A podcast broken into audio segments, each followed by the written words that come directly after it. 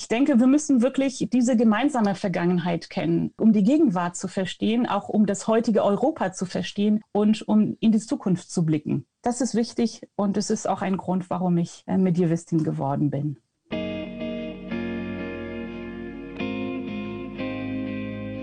Pergament und Mikrofon.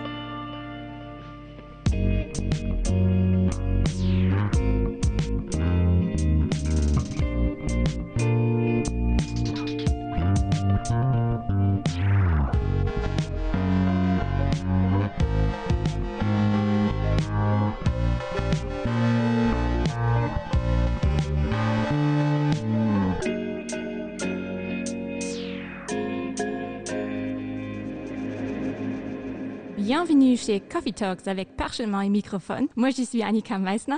Und ich bin Holger Kahle. Ähm, das machen wir jetzt aber nur zur Begrüßung, oder?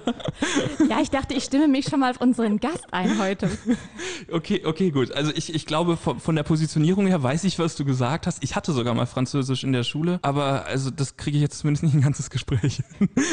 Keine Sorge, das müssen wir nicht machen. Sollen wir verraten, wen wir heute zu Gast haben? Ja, jemanden aus Schottland, würde ich gerade sagen.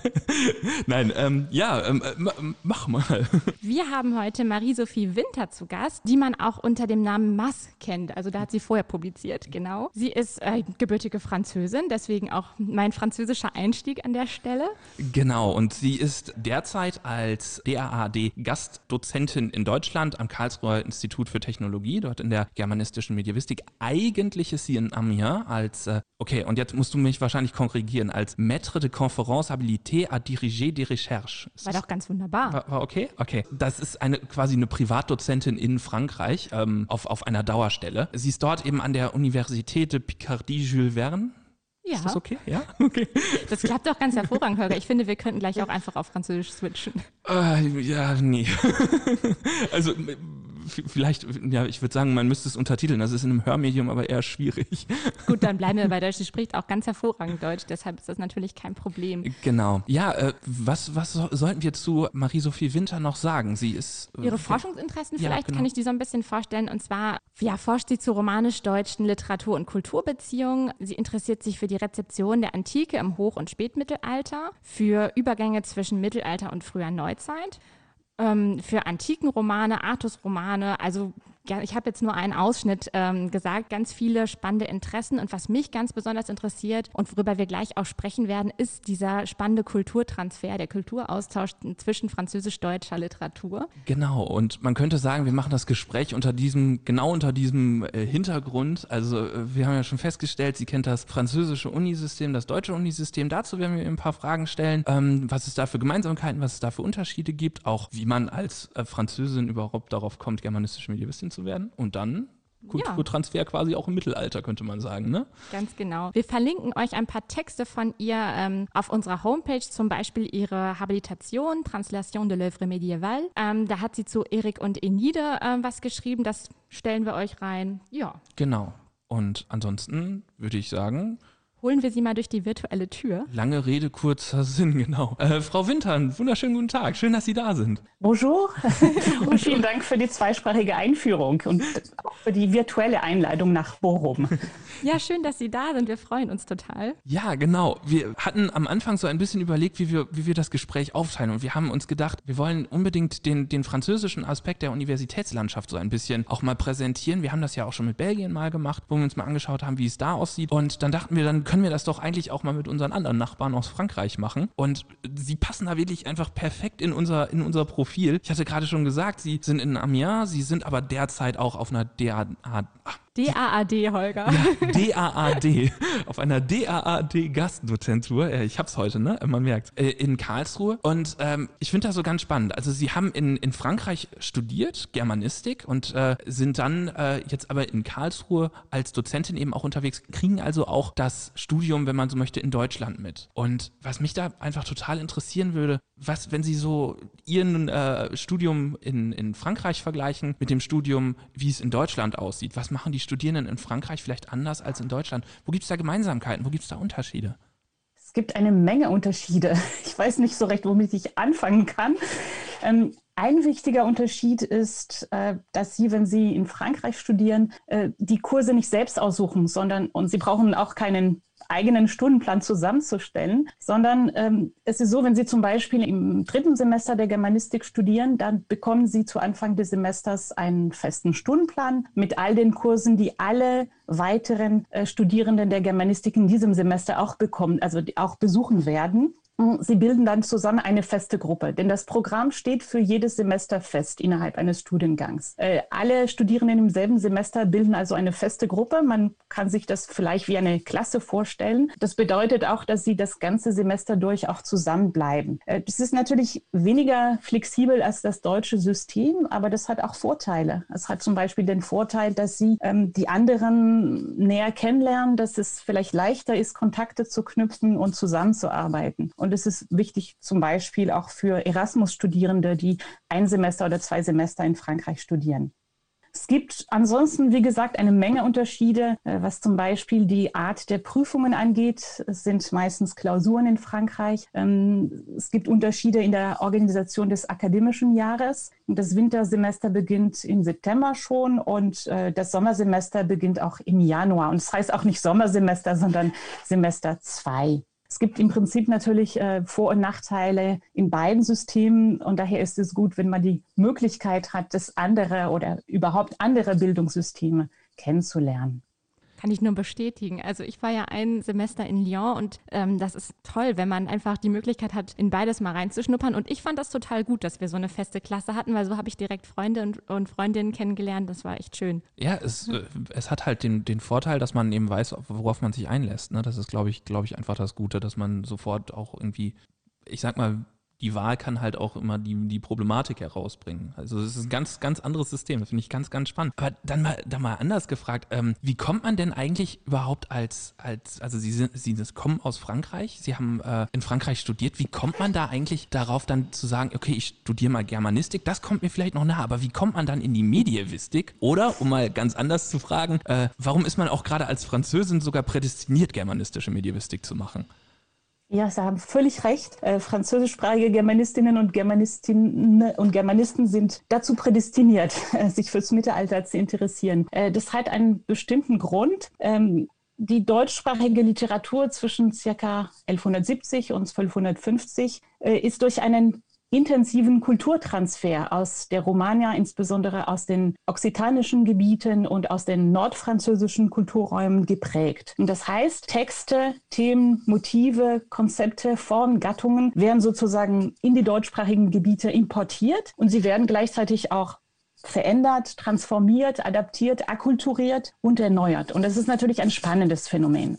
Ähm, ich würde sagen, es gibt einen, also darüber hinaus noch einen weiteren Grund, warum die mittelalterliche Zeit in deutsch-französischer Perspektive so wichtig und so interessant ist. Es ist nämlich eine Zeit äh, noch jenseits der nationalen Konflikte, die später äh, zwischen Frankreich und Deutschland entstanden sind.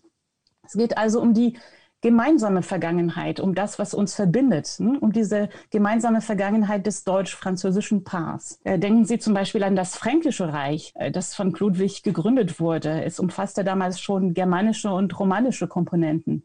Oder denken Sie auch an, an das Karolingerreich, an Karl den Großen, der schon seinen Zeitgenossen als Vater Europas galt. Ähm, ich denke, wir müssen wirklich diese gemeinsame Vergangenheit kennen, um die Gegenwart zu verstehen, auch um das heutige Europa zu verstehen und um in die Zukunft zu blicken. Das ist wichtig und es ist auch ein Grund, warum ich äh, Medievistin geworden bin. Das klingt total schön äh, und, und auch wirklich. Ein Appell für Europa. Ja, gen Fall. Ge ja. genau, genau. Vor, vor allem, wenn man bedenkt, wie dann eben auch die, die deutsch-französische Geschichte äh, so im 19. und 20. Jahrhundert gelaufen ist, also im ersten, der ersten Hälfte des 20. Jahrhunderts, wo einfach viel, naja, ich sag mal, historisch äh, verklärt und ungeklärt wurde oder um, äh, gedeutet wurde. Ich finde das eine ganz, ganz spannende Sache, aber ich stelle mir diese Pragmatik, sage ich mal, wenn man als Studentin in Frankreich sitzt und mit Mittelhochdeutsch konfrontiert wird. Ich habe hier schon in Deutschland ein paar Grundkurse gegeben und ich weiß, wie die Studierenden mich schon alleine angucken, wenn ich ihnen sage, das ist eure alte Sprache, wenn man so möchte. Also wenn man mit Mittelhochdeutsch einmal ankommt und erklärt, das ist irgendwie der Vorläufer des Deutschen, wie muss das denn eigentlich erst sein, wenn man als, als Französin, die quasi Deutsch vielleicht nicht als Muttersprache hat, wenn man mit so einem Text konfrontiert wird? Das ist ja nochmal eine Kategorie weiter weg. Ähm, wie ging es Ihnen da? Also, äh, wie, wie haben Sie das erste Mal auf so einen Text reagiert, als Sie den das erste Mal gesehen haben, gelesen haben, gehört haben? Meine erste Begegnung mit mittelalterlicher Literatur, mit, mit, Hoch, mit, hochdeutscher Literatur, das war im fünften Semester meines Studiums. Das war ein Kurs an der Pariser Sorbonne. Es war ein Kurs zu Helmbrecht von Werner dem Gartenere. Hm, das ist diese Versnovelle aus der zweiten Hälfte des 13. Jahrhunderts, die erzählt, wie ein Bauernsohn, also der Helmbrecht, in den Adel aufsteigen möchte. Und es geht natürlich nicht. Hm, es verstößt wirklich grundsätzlich gegen den mittelalterlichen Ordo-Gedanken. Und dafür wird Helmbrecht am Ende auch schwer bestraft. Äh, das ist ein lehrhafter Text, aber es ist auch ein lustiger Text zum Teil. Und ich kann mich noch ganz genau an diesen Dialog erinnern, in dem Helmbrecht versucht, äh, seine Familienmitglieder in verschiedenen Sprachen zu begrüßen. Äh, einmal auf Böhmisch, einmal auf Sächsisch, auf Flämisch, auf Französisch und auf Latein. Das gelingt ihm natürlich nicht und äh, das klingt wie eine Parodie, aber ähm, ich kann mich ganz genau daran erinnern, weil der, dieser Dialog vielleicht einen doppelten Reiz hat. Er hat den Reiz der mittelhochdeutschen Sprache vermischt mit dem Reiz weiterer älterer Sprachen. Und ich glaube, also dieser Klang der Sprachen, dieser Klang der mittelhochdeutschen Sprache, ähm, dieser Klang des Exotischen ist auch wichtig. Und deshalb ist es wichtig, dass man die Texte, die mittelhochdeutschen Texte nicht nur liest und gründlich liest, sondern auch laut liest. Und, und dass man sich mittelhochdeutsche Texte anhört, um sich diese Texte anzueignen also zum Beispiel im Unterricht oder auch in weiteren Veranstaltungen wie Lesungen auch, oder auch über Podcasts wie zum Beispiel über Pergament und Mikrofon. Yay. ähm, ich finde das sehr, sehr interessant, weil äh, Sie, Sie beschreiben ja die Faszination, die sie da in, äh, gepackt hat. Und das war ja eine Faszination, die sie dann jetzt auch nicht mehr losgelassen hat. Das darf man ja eigentlich so sagen, weil Sie sind ja dann auch in der germanistischen Medievistik geblieben und Sie forschen und lehren in der germanistischen Medievistik. Ähm, ich ich stelle mir das so, so unglaublich schwierig vor, wenn ich alleine bedenke, was im, im äh, ich sag mal, in der Entwicklung hier in, in Deutschland teilweise schon für Schwierigkeiten auf einen zukommen, wenn man promovieren möchte und, und äh, wenn, man, wenn man da weitergehen möchte. Ähm, wie das dann erst in Frankreich, wo quasi es nicht das Deutsche ist, sage ich mal, was, was irgendwie als, als eigene Sprache, sondern als eine Fremdsprache, wenn man so möchte, wenn man sich damit beschäftigt. Wie schafft man es also als germanistische Medievistin, sich in, in Frankreich dann zu entwickeln? Gibt es viele Professuren? Gibt es nur oder gibt es nur ausgewählte Leute? Ähm, wie, wie breit ist man da aufgestellt? Oder muss man ins Ausland? Also äh, wie, wie, entwickelt man sich da dann als, wenn man am Ende des Studiums sagt, nee, das möchte ich jetzt weitermachen, ich möchte da jetzt promovieren, ich möchte in die Forschung. Wie sieht da die Landschaft aus für Nachwuchs? Ja, es gibt äh, zurzeit in Frankreich insgesamt zwei Professuren für germanistische Medievistik, einmal in Straßburg und einmal in Clermont-Ferrand in der Auvergne. Ähm, die germanistische Medievistik ist aber weiterhin auf Mittelbauebene vertreten, zweimal in Paris, ähm, einmal in Lyon das wissen Sie aus Erfahrung, einmal genau. in Caen und äh, in Amiens, wo ich äh, meine Stelle habe.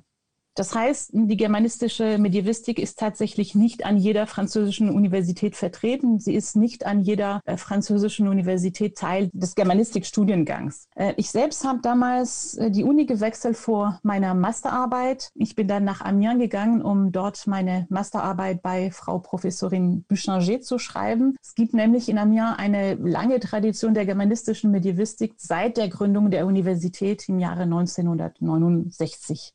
Ich hatte aber auch das Glück, dass ich während des Studiums drei Jahre lang in, in Deutschland äh, leben konnte, in Bonn und dann in Heidelberg. Und dort habe ich als Gasthörerin an Vorlesungen und an Seminaren teilgenommen. Äh, und ergänzend dazu so, sozusagen konnte ich äh, davor und danach in Frankreich Veranstaltungen in anderen Fächern besuchen, zum Beispiel im Fach Altfranzösisch oder im Fach Mittellatein. Ähm, deshalb würde ich sagen, ja, es lohnt sich auch äh, in diesem Bereich, also über nationale Grenzen hinweg, hinwegzuschauen und über nationale und äh, disziplinäre Grenzen hinweg zu studieren.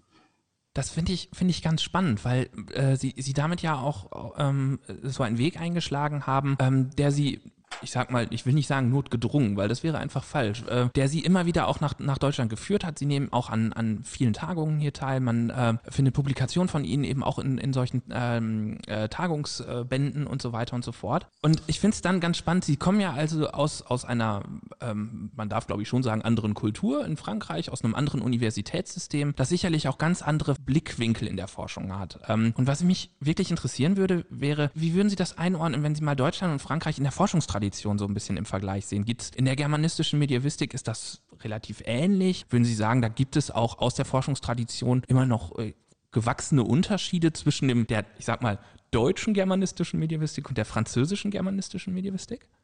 Es gibt auf jeden Fall unterschiedliche Forschungstraditionen, ähm, denn die germanistische Medievistik in Frankreich hat äh, ziemlich früh auf das Feld der deutschen Bearbeitungen von altfranzösischen Prätexten fokussiert und insbesondere auf den Artus-Roman des 12. und des 13. Jahrhunderts. Ähm, das geht auf Jean Fourquet zurück, der damals Professor an der Sorbonne war. Er hat in den 30er Jahren des 20. Jahrhunderts den Begriff der Adaptation courtoise, also der höfischen Bearbeitung eingeführt. Äh, dieser Begriff hat übrigens äh, später für heftige Debatten geführt, äh, als er in den 60er Jahren von Michel Luby systematisiert und sogar radikalisiert wurde. Es gab unter anderem einen heftigen Schlagabtausch in Fachzeitschriften zwischen Ubi und dem österreichischen Germanisten Alois Wolf. Also Wolf hat ähm, Ubi unter anderem den Vorwurf gemacht, dass er äh, nationale Vorurteile zirkulieren ließ. Also schwere Vorwürfe. Diese Zeiten sind zum Glück natürlich vorbei. ähm, es gibt nach wie vor, würde ich sagen, eine Spezifizität der französischen Germanistik, eben diese Fokussierung auf Deutsch, äh, deutsch-französische Literaturbeziehungen. Ich bekenne mich selbst dazu. Ähm, und diese Spezifizität wird vielleicht dadurch verstärkt, dass man an französischen Universitäten auch leicht mit Romanistinnen und Romanisten kooperieren kann. Das ist natürlich schön, es ist aber natürlich auch sehr schön, mit äh, deutschsprachigen Germanistinnen und Germanisten zusammenzuarbeiten und das passiert immer öfter. Es gibt auch äh, sehr schöne Projekte, auch im Bereich der germanistischen Medievistik. Ich denke zum Beispiel an das von der DFG geförderte Projekt Germania Literaria Medievalis Francigena, ähm, aus dem ein wichtiges siebenbändiges Handbuch hervorgegangen ist. Das ist interessant, denn das Thema war interkulturell und es geht um französisch, deutsch, niederländische Sprach- und Literaturbeziehungen, aber auch das leitende Team war interkulturell und trinational französisch, deutsch, niederländisch. Ähm, das gehört eben also zu diesen schönen Projekten, wo die zusammen, also für die Germanisten aus verschiedenen Forschungstraditionen zusammenarbeiten. Ja, total spannend. Also ich finde das immer richtig cool, wenn man ähm, gerade auch mit verschiedenen Nationalitäten zusammenarbeitet und an einem ähm, Thema interessiert ist. Das finde ich immer super. Ich habe vorhin schon angekündigt, dass Sie sich auch im Bereich Kulturtransfer engagieren und ähm, da eben in diesem Bereich forschen, was mich persönlich total interessiert. Also Sie ähm, schauen sich immer wieder französischsprachige und deutschsprachige Texte an und stellen die einander gegenüber. Aber Sie interessieren sich eben auch für intralinguale Transfers, also für Texte, die in derselben Sprache weiter transferiert werden, zum Beispiel von Vers in Prosa. Und ich frage mich ja immer, wie Themen zu den Leuten kommen. Also was interessiert Sie an diesem Thema? Was finden Sie daran so spannend? Und wie sind Sie da zu dieser Perspektive gelangt?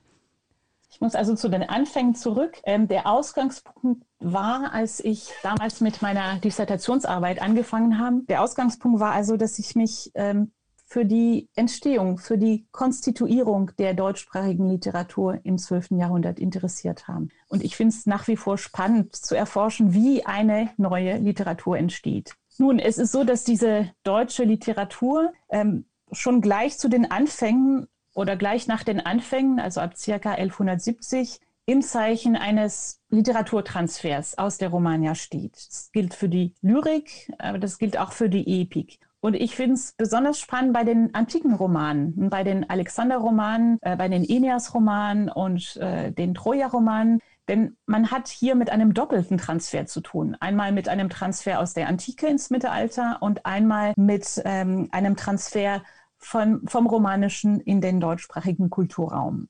Und es ist auch so, dass sich die Romanistinnen und Romanisten in den 80er Jahren mit äh, den altfranzösischen antiken Romanen intensiv beschäftigt haben. Und es hat sich dann ergeben, dass ich mich für meine Dissertation für dieses Textkorpus entschieden habe. Eben für die deutschsprachigen antiken Romane unter Berücksichtigung der altfranzösischen Prätexte. Nach wie vor finde ich das äh, spannend zu erforschen, wie äh, Prozesse der Übernahme und der Aneignung von Modellen erfolgen, aber gleichzeitig wie sie zur literarischen und kulturellen Kreativität führen und schließlich zu einer Emanzipierung von diesem Modell. Und das gerade zu einer Zeit, wo äh, die Tradition eine so wichtige, eine so bedeutende Rolle spielt. Ein Beispiel für einen Transfer, den Sie ja auch untersucht haben, ist ähm, der burgundische Erik und der Ambraser Erik, also der Erik im Ambraser Heldenbuch. Und dabei sprechen Sie von einem Kulturtransfer und grenzen den eben, also diesen Begriff von der komparatistischen Analyse, also von einer vergleichenden Analyse ab. Was versteht man denn eigentlich unter Kulturtransfer und inwieweit unterscheidet sich eben ein solches Verfahren von einem komparatistischen Verfahren? Bei einem Kulturtransfer geht es um einen Prozess. Es geht um eine Dynamik. Es geht auch um eine gegenseitige Befruchtung zwischen der Ausgangskultur und der Rezeptionskultur. Und es geht auch um die Neusemantisierung der übertragenen Objekte während des Transferprozesses. Es äh, sind alle wichtige Aspekte und sind auch Aspekte, die schon von den Neugermanisten betont wurden, die diese Kategorie des Kulturtransfers in den 80er Jahren eingeführt haben. Es waren Michel Espan und Michael Werner. Ihr Ansatz bestand übrigens darin, das ist auch wichtig, eine Kulturgeschichte jenseits der nationalen Perspektiven zu schreiben. Und das ist mir auch wichtig. Äh, Sie haben das Beispiel des Erek genannt. Nehmen wir dieses Beispiel. Chrétien schreibt seinen Roman um 1170 in Versen auf Altfranzösisch.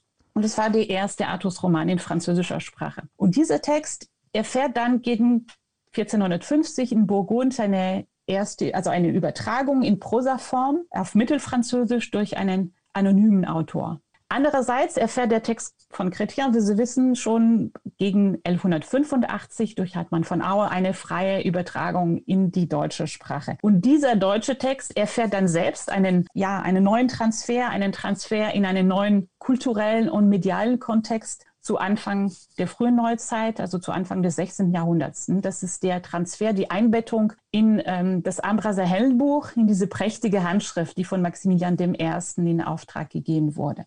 Und durch diese Transferprozesse sind eben viele vielfältige Transformationen verbunden. Sprachliche Transformation, inhaltliche, rhetorische, poetische, kulturelle, mediale Transformation. Äh, mir geht es eben um diese Prozesse, um diese Transformationen, um ihre Kontextualisierung und auch um die Frage, wie dadurch auch neue Sinndimensionen entstehen. Nehmen wir zum Beispiel den Burgunder Erek, der vielleicht weniger bekannt ist als der von Chrétien und auch der von Hartmann. Mhm. Ähm, in diesem Burgunder Erek wird der Protagonist Erek als vorbildlicher Ritter verklärt und auch Enite und vor allem Enite wird verklärt als vorbildliche, vor allem als treue Frau. Die Frage ihrer Treue und die Prüfung ihrer Treue durch Erek werden ins Zentrum des Textes gerückt. Und es hat sicherlich äh, mit der Einbettung in ein neues kulturelles Milieu zu tun, mit der Einbettung in das Spätburgund, also spätmittelalterliche burgundische Milieu. Ähm, denn es war wichtig damals ähm, in Burgund, sich ähm, der Vergangenheit zuzuwenden und Werte aus der Vergangenheit zu übernehmen, gleichzeitig zu aktualisieren und zu verklären, zu idealisieren. Und das sollte alles zur Konstruktion einer neuen kulturellen Identität beitragen. Und das finde ich wichtig. Das sind also Perspektiven, die mir, mir wichtig sind und die mir der, mit der Transferforschung verbunden sind. Total spannend. Also mir war gar nicht so klar, wenn ich an Kulturtransfer denke, dann denke ich als erstes immer an einen Kulturtransfer zwischen zwei Sprachen. Und hier haben wir ja mal auch ein Beispiel, nicht nur zwischen zwei Sprachen, also dem hat man das dann natürlich übersetzt, was wir kennen, äh, sondern auch diesen intralingualen Transfer, also dass wir in derselben Sprache nochmal eine andere Version haben, die Sie jetzt auch untersucht haben und wo Sie auch ganz markante Unterschiede eben feststellen können. Ja, wirklich cool. Wenn Sie jetzt so eine, also sich so eine Aufgabe stellen und ähm, solche Kulturtransfers ähm, behandeln, wie gehen Sie dann eigentlich konkret vor, wenn Sie einen solchen Text vor sich haben? Welche Aspekte interessieren Sie dann am Kulturtransfer und warum? Mich interessiert einerseits die Arbeit am Text und insbesondere die Untersuchung der rhetorischen, der poetischen Aspekte, auch im Vergleich zu den lateinischen Poetiken der Zeit. Ähm, mich interessieren auch die poetologischen Aspekte, die poetologische Reflexion, reflektieren die Autoren der Zeit ihre literarische Praxis. Äh, das ist die eine Seite und die andere Seite, die mich äh, zurzeit immer mehr interessiert, das ist die eben die Verortung in handschriftliche Kontexte. Es ist nämlich äh, höchst spannend, wie ich finde, literarische und mediale Transferprozesse miteinander zu verbinden. Das heißt, was passiert mit Texten, die aus einem literarischen und äh, kulturellen Transfer hervorgehen, wenn sie dann überliefert werden, wenn sie dann in neue handschriftliche Kontexte eingebettet werden? Werden sie dann kontinuierlich überliefert? Äh, werden sie einzeln überliefert oder werden sie mit anderen Texten überliefert? Was bedeutet diese Mitüberlieferung? Äh, was bedeutet auch die Materialität der Handschriften? Ähm, um auf den Erek zurückzukommen, was bedeutet es, dass Hartmanns Erek in einer prächtigen Handschrift aus, äh, der, aus der frühen, frühen Neuzeit zusammen mit 24 weiteren mittelhochdeutschen Texten äh, überliefert ist. Was bedeutet auch die Position des Textes innerhalb der Handschrift und so weiter und so fort. Und wie ist es nun im französischsprachigen Raum? Wie ist der äh, Erec des Chrétien äh, überliefert und wie steht es um die Überlieferung des Burgunder Erec? Der Kodex sieht nämlich ganz anders aus als das Ambraser Hellenbuch zum Beispiel und wurde wahrscheinlich für andere Gebrauchszusammenhänge produziert. Äh, das sind also Aspekte, die mich am Kulturtransfer besonders interessieren. Das heißt, ich habe Kulturtransfer auf verschiedenen Ebenen. Also einmal sprachlich irgendwie, was ja offensichtlich ist, aber dann auch nochmal diese materielle Perspektive damit reinzunehmen und zu gucken, in welchen Kontexten ähm, werden solche Handschriften rezipiert oder mit welchen anderen Handschriften stehen sie zusammen. Das ist ja auch total wichtig, wie Sie gerade schon gesagt haben, mit dem Ambraser Heldenbuch. Äh, können Sie da vielleicht nochmal ein konkretes Beispiel irgendwie so geben, was das ausmacht, dass der Erik im Ambraser Heldenbuch ja mit so vielen anderen ähm, Handschriften zusammensteht? Ich glaube, das geht um die Konstitution einer, äh, um die patrimoniale Kultur. Mhm. Also es geht darum, äh, dass die Texte aus der Vergangenheit weiter überliefert werden und dass es äh, schließlich zu einer eigenen kulturellen Identität beiträgt. Und das war für Maximilian I. natürlich besonders wichtig, dass dann er wollte, dass sein Name in der Memoria, in der kollektiven Memoria bleibt. Und er hat dazu vielleicht die älteren Texte instrumentalisiert, aber wir verdanken ihm, dass wir jetzt, dass, dass der Erik überhaupt überhaupt überliefert ist. Ne? Sonst hätten wir nur äh, Fragmente. Ähm, ich glaube, die Position des EREC innerhalb der Handschrift ist auch ein wichtiger Punkt und dadurch gewinnt auch die Problematik äh, der Treue von Inite an Bedeutung, genauso wie im äh, Burgunder EREC. Also das, was mit der Texttransformation im Burgunder EREC passiert, passiert auch durch die Einbettung in äh, einen handschriftlichen Kontext im Amraser Hellenbuch. Insofern haben wir nicht nur mit Unterschieden zu tun, sondern auch mit Gemeinsamkeiten. Und es ist wichtig, dass man eben, also ich plädiere dafür, dass man eben nicht nur ähm, Transfer zwischen zwei verschiedenen Sprachen berücksichtigen, sondern dass wir auch intralinguale und wie gesagt auch äh, mediale Transfers berücksichtigen und miteinander verbinden. Ja, voll gut. Also das heißt, wenn ich jetzt ähm, mich für Kulturtransfer interessiere, dann muss ich nicht zwingend äh, mich auch mit französischsprachigen oder mit lateinischen Texten beschäftigen, sondern kann zum Beispiel auch einfach im Mittelhochdeutschen bleiben und ähm, mir da den Kulturtransfer anschauen. Das war mir so nie klar. Total cool. Ja. ja, binnensprachliche Transfers oder auch mediale Transfers zwischen Handschriften und Drucken, das ist auch natürlich ein spannendes Phänomen. Ja, sollen wir schon zum Porzival übergehen? Darf ich? Wenn du, wenn du gerne möchtest, ja. Das ist deine, deine Frage. Da habe ich keinen Einfluss mehr drauf. Ja, und zwar ist ja die letzte Frage in unserem Podcast immer die Frage nach unserer Potzival-Playlist. Also wir haben eine Potzival-Playlist, die ihr natürlich auf Spotify auch abonnieren könnt. Und da bringen unsere Gäste normalerweise immer einen Text und einen Song für euch mit. Und jetzt bin ich ganz gespannt, Frau Winter, ob Sie uns auch einen Text äh, mitgebracht haben. Ich hoffe ein bisschen, dass es ein französischer Text ist. Ja, ich habe mich für einen doppelten Auszug entschieden. Zweimal Tristan. Es ist also einmal ein Auszug aus dem altfranzösischen Tristan von Thomas von Britannia. Mhm. Äh, genauer gesagt aus dem Fragment, das vor circa 25 Jahren in Carlisle wieder aufgetaucht ist. Und das war damals eine Sensation. Ähm, was steht also in diesem Fragment? Tristan und Isolde sind auf dem Schiff, äh, das sie von Irland nach Cornwall führt, wo Isolde König Marke heiraten soll. Äh, Tristan und Isolde trinken aber auch äh, aus Versehen aus dem Liebestrank und sie geraten gleich in leidenschaftliche Liebe füreinander. Und der Auszug, den ich lesen werde, enthält äh, das Liebesbekenntnis von Isolde. Und dieses Liebesbekenntnis ist durch ein wunderbares, wunderbares Wortspiel geprägt. Isolde spielt nämlich mit dem altfranzösischen Wort la mer. La mer auf Altfranzösisch, das bedeutet das Meer, aber das bedeutet auch das Bittere, die Bitterkeit äh, des Liebestrankes. Und es bedeutet auch das Lieben. Tristan ist ganz verwirrt. Er versteht nicht so recht, was Isolde meint. Er versucht, die Wortbedeutungen voneinander zu trennen. Es gelingt ihm nicht so recht. Ähm, und hier kommt es leider zu einer Unterbrechung im Fragment. Äh, ich werde auch keine Übersetzung dazu lesen, denn es lässt sich einfach nicht übersetzen. Aber ich will dafür äh, die entsprechende Textstelle und auch die darauf folgende Verse bei Gottfried lesen. Denn wenn man den altfranzösischen Text kennt, versteht man erst recht, welche wunderbare Leistung Gottfried erbracht hat. Was macht er? Er übernimmt das Wort la mer und er lässt das Wortspiel durch Tristan erklären. Also Tristan macht die Textanalyse, er nimmt das Wortspiel auseinander und er bringt schließlich Isolde dazu zu sagen, dass es nicht um das Meer geht und auch nicht um das Bittere, um die Bitterkeit des Liebestrankes, sondern es geht um die Liebe und es kommt schließlich zum gemeinsamen Liebesbekenntnis. Und das möchte ich lesen. Ähm, als Song dazu oder später? Ähm, den, den, Song können wir später machen. Ich möchte jetzt, bin jetzt ganz gespannt auf äh, den französischen Text, muss ich ehrlich sagen. Also zunächst zum altfranzösischen Text. Si vu ne fusse, ja ne fusse, né de la mer rien ne seus. Merveille est comme la mer ne est, qui si amère mal en mercé, et qui languisse est si amère. Si je une fouet forts en air, j'anéantiroué se quitte. Tristran a noté ce qu'un dit, mais elle a ici force fait par la mer que elle a tant changé, que ne sait si celle de lourd a de la mer ou de l'amour, ou celle dite amère de la mer, ou père l'amour d'y est amère. Pour la dotance qu'il le sent, demande si l'amour l'y prend, ou si jagrante, ou celle s'astient.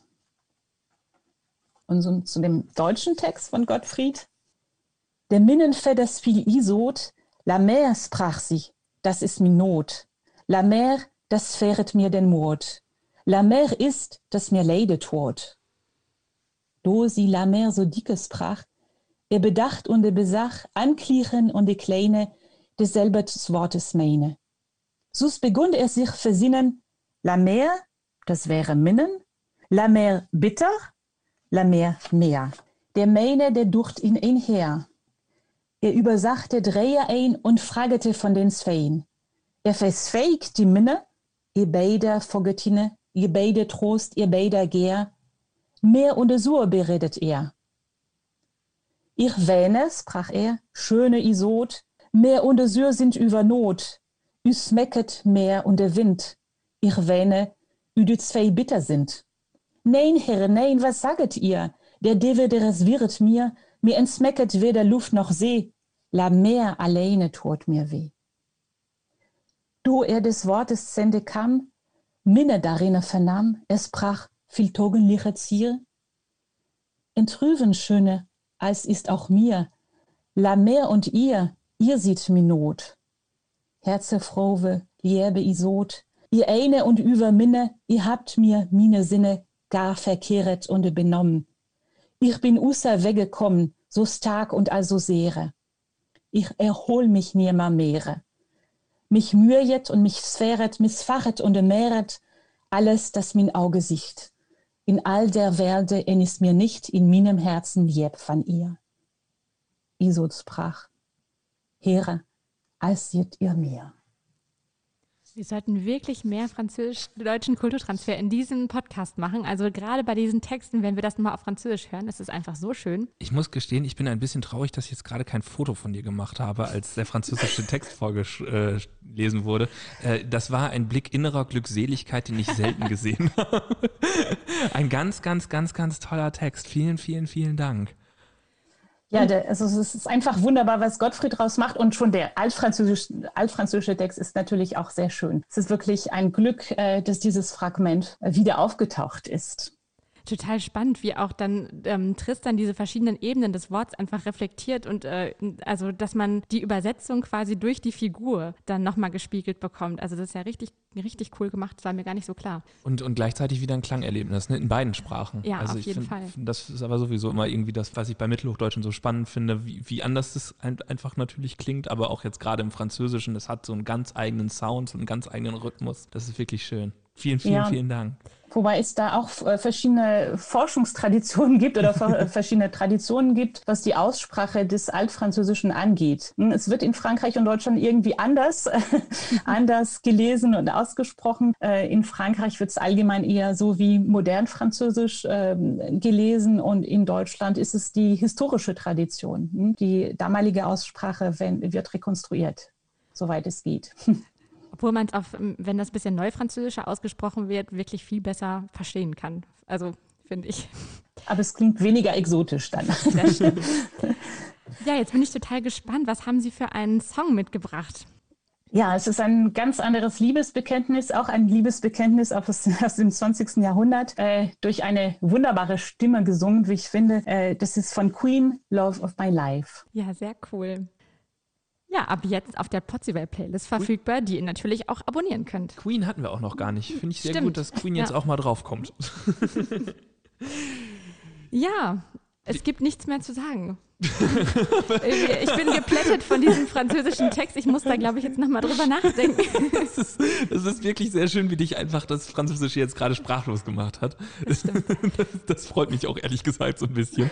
Dann würde ich sagen, dann lassen wir dich jetzt auch in deiner Sprachlosigkeit und in deiner Sprachreflexion. Und äh, dann würde ich an der Stelle nur ganz herzlich Danke sagen, dass Sie uns einen Einblick gegeben haben, nicht nur in das Verhältnis von französischer zu deutscher Universitätslandschaft in der germanistischen Mediavistik, sondern auch in die unterschiedliche Forschungstradition, aber auch eben, wo diese Forschungstraditionen doch auch irgendwie wieder gemeinsam zusammenkommen und uns einfach einen wunderbaren Überblick gegeben haben, wie Kulturtransfer nicht nur im Mittelalter, sondern auch, man könnte sagen, im modernen akademischen Raum funktionieren kann. Ähm, ganz, ganz herzlichen Dank, dass Sie da waren. Das hat ja, ganz viel Spaß gemacht. Ja, ich habe mich zu bedanken. Danke für die virtuelle Einladung und ich wünsche Pergament und Mikrofon weiterhin viel Erfolg. Dankeschön. Dankeschön. Tschüss. Dann würde ich ja, sagen. Ja, wir können zum Feierabendbier rübergehen. Ich glaube, das, bra das, brauchst du jetzt gerade ja, auch so ein bisschen. Ich. okay, dann würde ich sagen, Prost, bis zum nächsten Mal. Ciao.